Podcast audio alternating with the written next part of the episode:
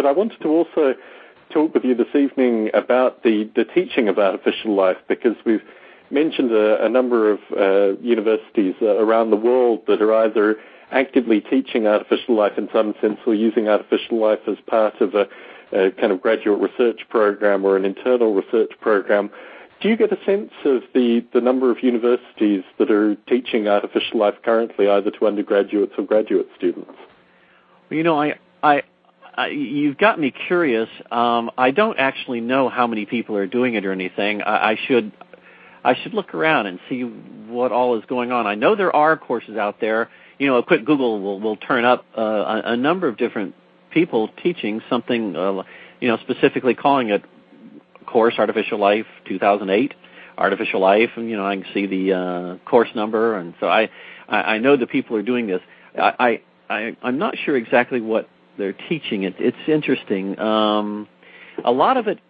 There, there's another person at Indiana University where I am, uh, Luis Rocha, who teaches a course called Bio-Inspired Computing, and I think a number of the courses kind of take that line. What's his name? Gary uh, Flake's book. Um, uh, is, is is what the textbook that um, that uh, Luis uses, and um, so I, think people are taking quite different approaches. I, I designed mine. Um, the course I teach in artificial life as an approach to artificial intelligence, specifically to try to give a lot of these fundamental technologies and and insights into seeing intelligence as an emergent phenomenon uh, and and what that means and what you can how you can leverage that um, and give a general introduction to the field and oh bring in some um, ideas about you know I've I've always said from the earliest days that uh, Polyworld was um, sort of a way to work our way up the intelligence spectrum. Yes, I want human level intelligence in the machine, but I'm you know happy to go for computational aplysia before the lab rat, before the simian, and so on. And um, so I've also done some research into um, animal cognition, trying to find out a little bit about what what we know about the way animals uh, think, what levels of intelligence they're capable of expressing. And uh, some of that's fascinating, so I introduce a little bit of that and uh, talk about uh, Koko the gorilla and dolphins and uh, Betty the crow and Alex the parrot and and and, and honeybees that have learned the, to distinguish uh, abstract concepts of same versus different. Um, and and fruit flies that have some kind of um, salience mechanism that's kind of like an attention mechanism. Uh, so anyway, I, oh, and information theory. Since I claim that information is key to understanding all this, uh, uh, I do a little introduction to information theory as part of the class. So I, I try to teach some of the very things that that you know we we stated at the beginning are the fundamentals: genetic algorithms, neural networks, information theory, um, evolution, how evolution and learning interact with each other. Um, these sort of different kinds of organisms, both simulated and real. And um, I get into that Danny Hillis work that I was talking about. Uh, and as I said, you know, start it and stop it with uh, with Chris Langton stuff. So. And I mean, a question that I wanted to ask you when, when you were last on, particularly with regards to stopping and starting with Chris Langton, although you have mentioned more um, more contemporary um, theorists, is, I mean, certainly through discussion uh, in Biota Live and, and with the, the participants, there is a strong contemporary sense that artificial life has a, a, good impact um, in in companies like Apple and Intel. In my own experience, and certainly looking at Rodney Brooks' work, I mean, you know, the, the sky's the limit in terms of the applications there. You're getting a very broad range of students coming through that may go on to uh, you know, to, to be Nigel Griffith in academia or may go on to actually work for one of these companies or go out into, um, in, in terms of bioinformatics, I mean, folks like Ed, and we've had a, a few other listeners who've corresponded with me that do exactly what Ed does at other uh, um, uh, biochemistry um, companies. So, I mean, I think the diversity of uses for, for contemporary artificial life are really, you know, the, the imagination is really the limit in terms of these uses.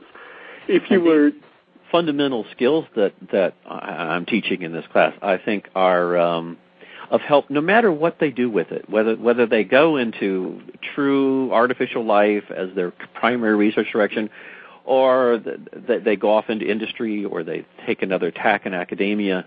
I, I, the nicest I think the nicest compliment anyone, any former student has ever given me was a, a student from my A Life class who got accepted to MIT and um, uh, emailed me a few months into the semester saying, you know, of all the courses I took at university, yours is the one has been the most help here at MIT. And I thought, wow, that's that's pretty much as nice a thing as a teacher can can hope to hear.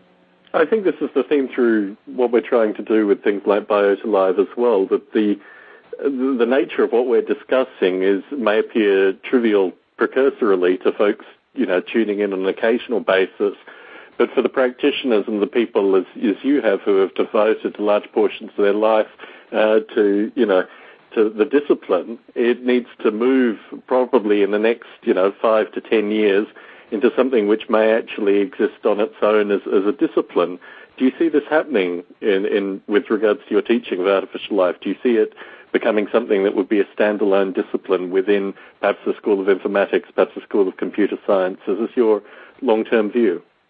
Well, I mean, to a certain extent, it already is. I mean, you will find, I mean, there's a fairly strong A Life community at the in the academic community. Um, uh, I think I may have even mentioned uh, A Life uh, 11 was in Europe for the first time for this particular conference, and um, last summer, and the um, the level of work, the quality of work going on uh, in Europe was actually astounding uh, and delightfully so.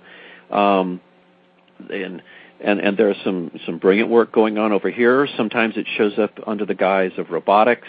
Um, uh, and and I know I mean we have a fairly strong statement right in every you know every everything we talk about in our complex systems group uh, in in the School of Informatics where I am uh, we you, we almost always mention artificial life uh, right up front. We consider it you know part of our charter part of our uh, group's theme. So um, to a certain extent it, it's already here.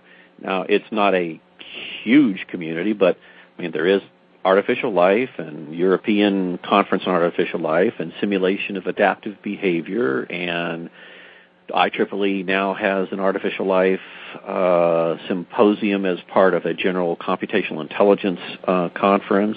Uh, there's actually a, a, uh, quite a bit of uh, work and, and interest in the area, probably about as much as the field can sustain right now. I, I guess this is my point, really, that in order to move the field further forward, particularly with regards to the idea of, uh, you know, potentially Bachelor of Science in Artificial Life, there are already MSc in Artificial Life programs, but moving it perhaps a little, um, you know, lower into a bachelor program with regards to particularly the applications in industry. I mean, I think this is what's going to be interesting in the next few years, and you really are in you know, in, the perfect position to, to motivate this kind of discussion and also have this kind of thinking. Certainly watching it as an observer, the need for things like textbooks, the need for things like um, unified curriculum, some kind of discussion associated with what this thing is moving towards, similar to what occurs, as you're well aware, in physics and possibly also in biology and mathematics and these kind of areas. I mean, I think this is what will be the interesting transition in the next five to ten years, and I'm certainly interested in having you on on a kind of semi-regular basis to instigate this kind of discussion in your own thinking. In, in terms of what I'm saying, I mean, does that gel with what you're thinking, and can you talk a little bit about that, that potential in the in the future?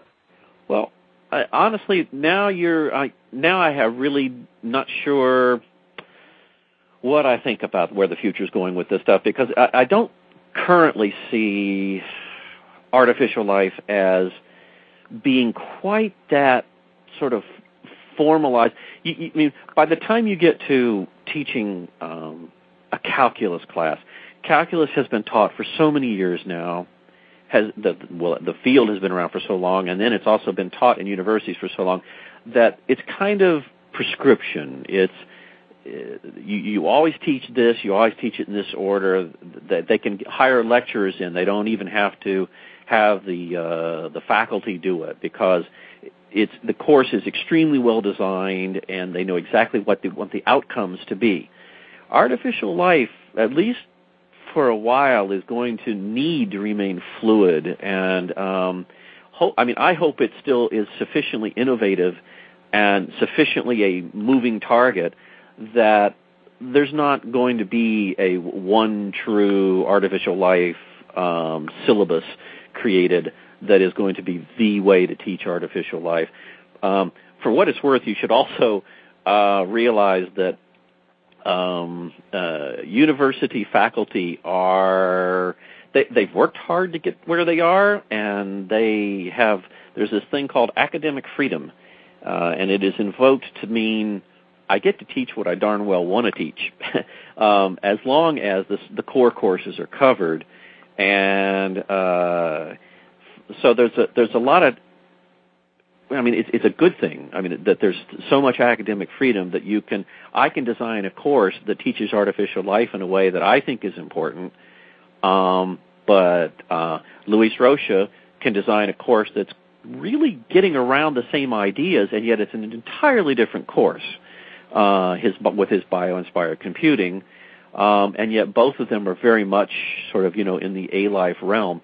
So I, I, think it's a little too early to be trying to um, codify uh, uh, the artificial life curriculum. So a top-down example in this is the idea of Java teaching, teaching the programming language Java.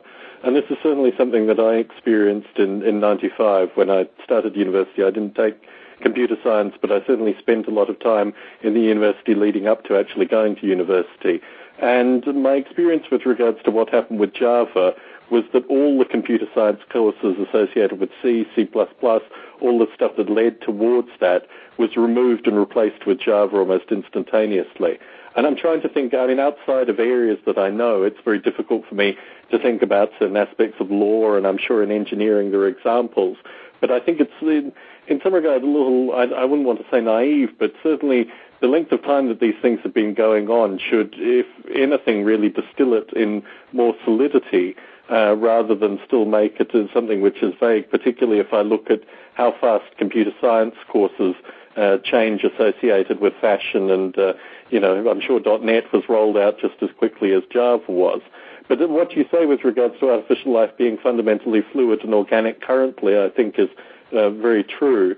But as, as you note, there are so many courses that seem to be cropping up that are teaching artificial life, and certainly the feedback I get from doing Biota Live is that a number of these students listen into Biota Live almost like a tutorial in some regard, hmm. is that this is, is being informally organized uh, in a way where it's almost screaming out for uh, a certain layer of formality to cover that. So, I mean, I guess that's just my point with regards to this. That as a as a passive and somewhat distant observer, uh, through the correspondence that I've had with students and also folks such as yourself, Larry, in, resp- in talking about things like A Life 11, my sense is that there is almost a, a need for not necessarily, as you say, strict dictated calculus courses coming in, but at least some acknowledgement that this is a an intellectual movement that you know merits some uh, degree of surveying and not necessarily explicit formality, but at least some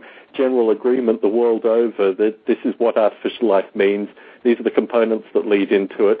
If people want to come to a conversation, and this we find through the Biota Conversations mailing list continuously, that because there is still no set you know, you need to know a little bit about this, a little bit about that, but at least this kind of smorgasbord of ideas. Were people that, that come in still who don't have a background necessarily in half a dozen of the areas that we've discussed, but are very strong in, um, you know, Dawkins' genetic algorithms from, ironically, The Blind Watchmaker or related books associated with that. My interest in, in bringing you on regularly, and also I'll talk to Mark Bedau about this as well, is that as a passive observer, I see the need for this, particularly in industry as well. I think if there were if there was even a slightly more level of formalization associated with the teaching of artificial life, these concepts and ideas could easily be kind of brought together in something that actually was recognized formally by industry in a way that is currently kind of informally being recognized. Bruce, as you listen into this, what's your thinking about this discussion? Yeah, I, I think it's a field. I agree with with Larry. The field is very, very fluid, and definitions are shifting, and you know we're we're seeing artificial life applied to synthetic biology and uh, chemistry now. I guess with what Mark Bedau will point out uh, next uh, next week. Is it next week he's coming on? Um, no, Zann Gill will be on the next show in two weeks, and Mark will be on in a month's time. A month's time. I mean, he talks about artificial life starting in the digital realm and then moving into robotics and, and chemistry.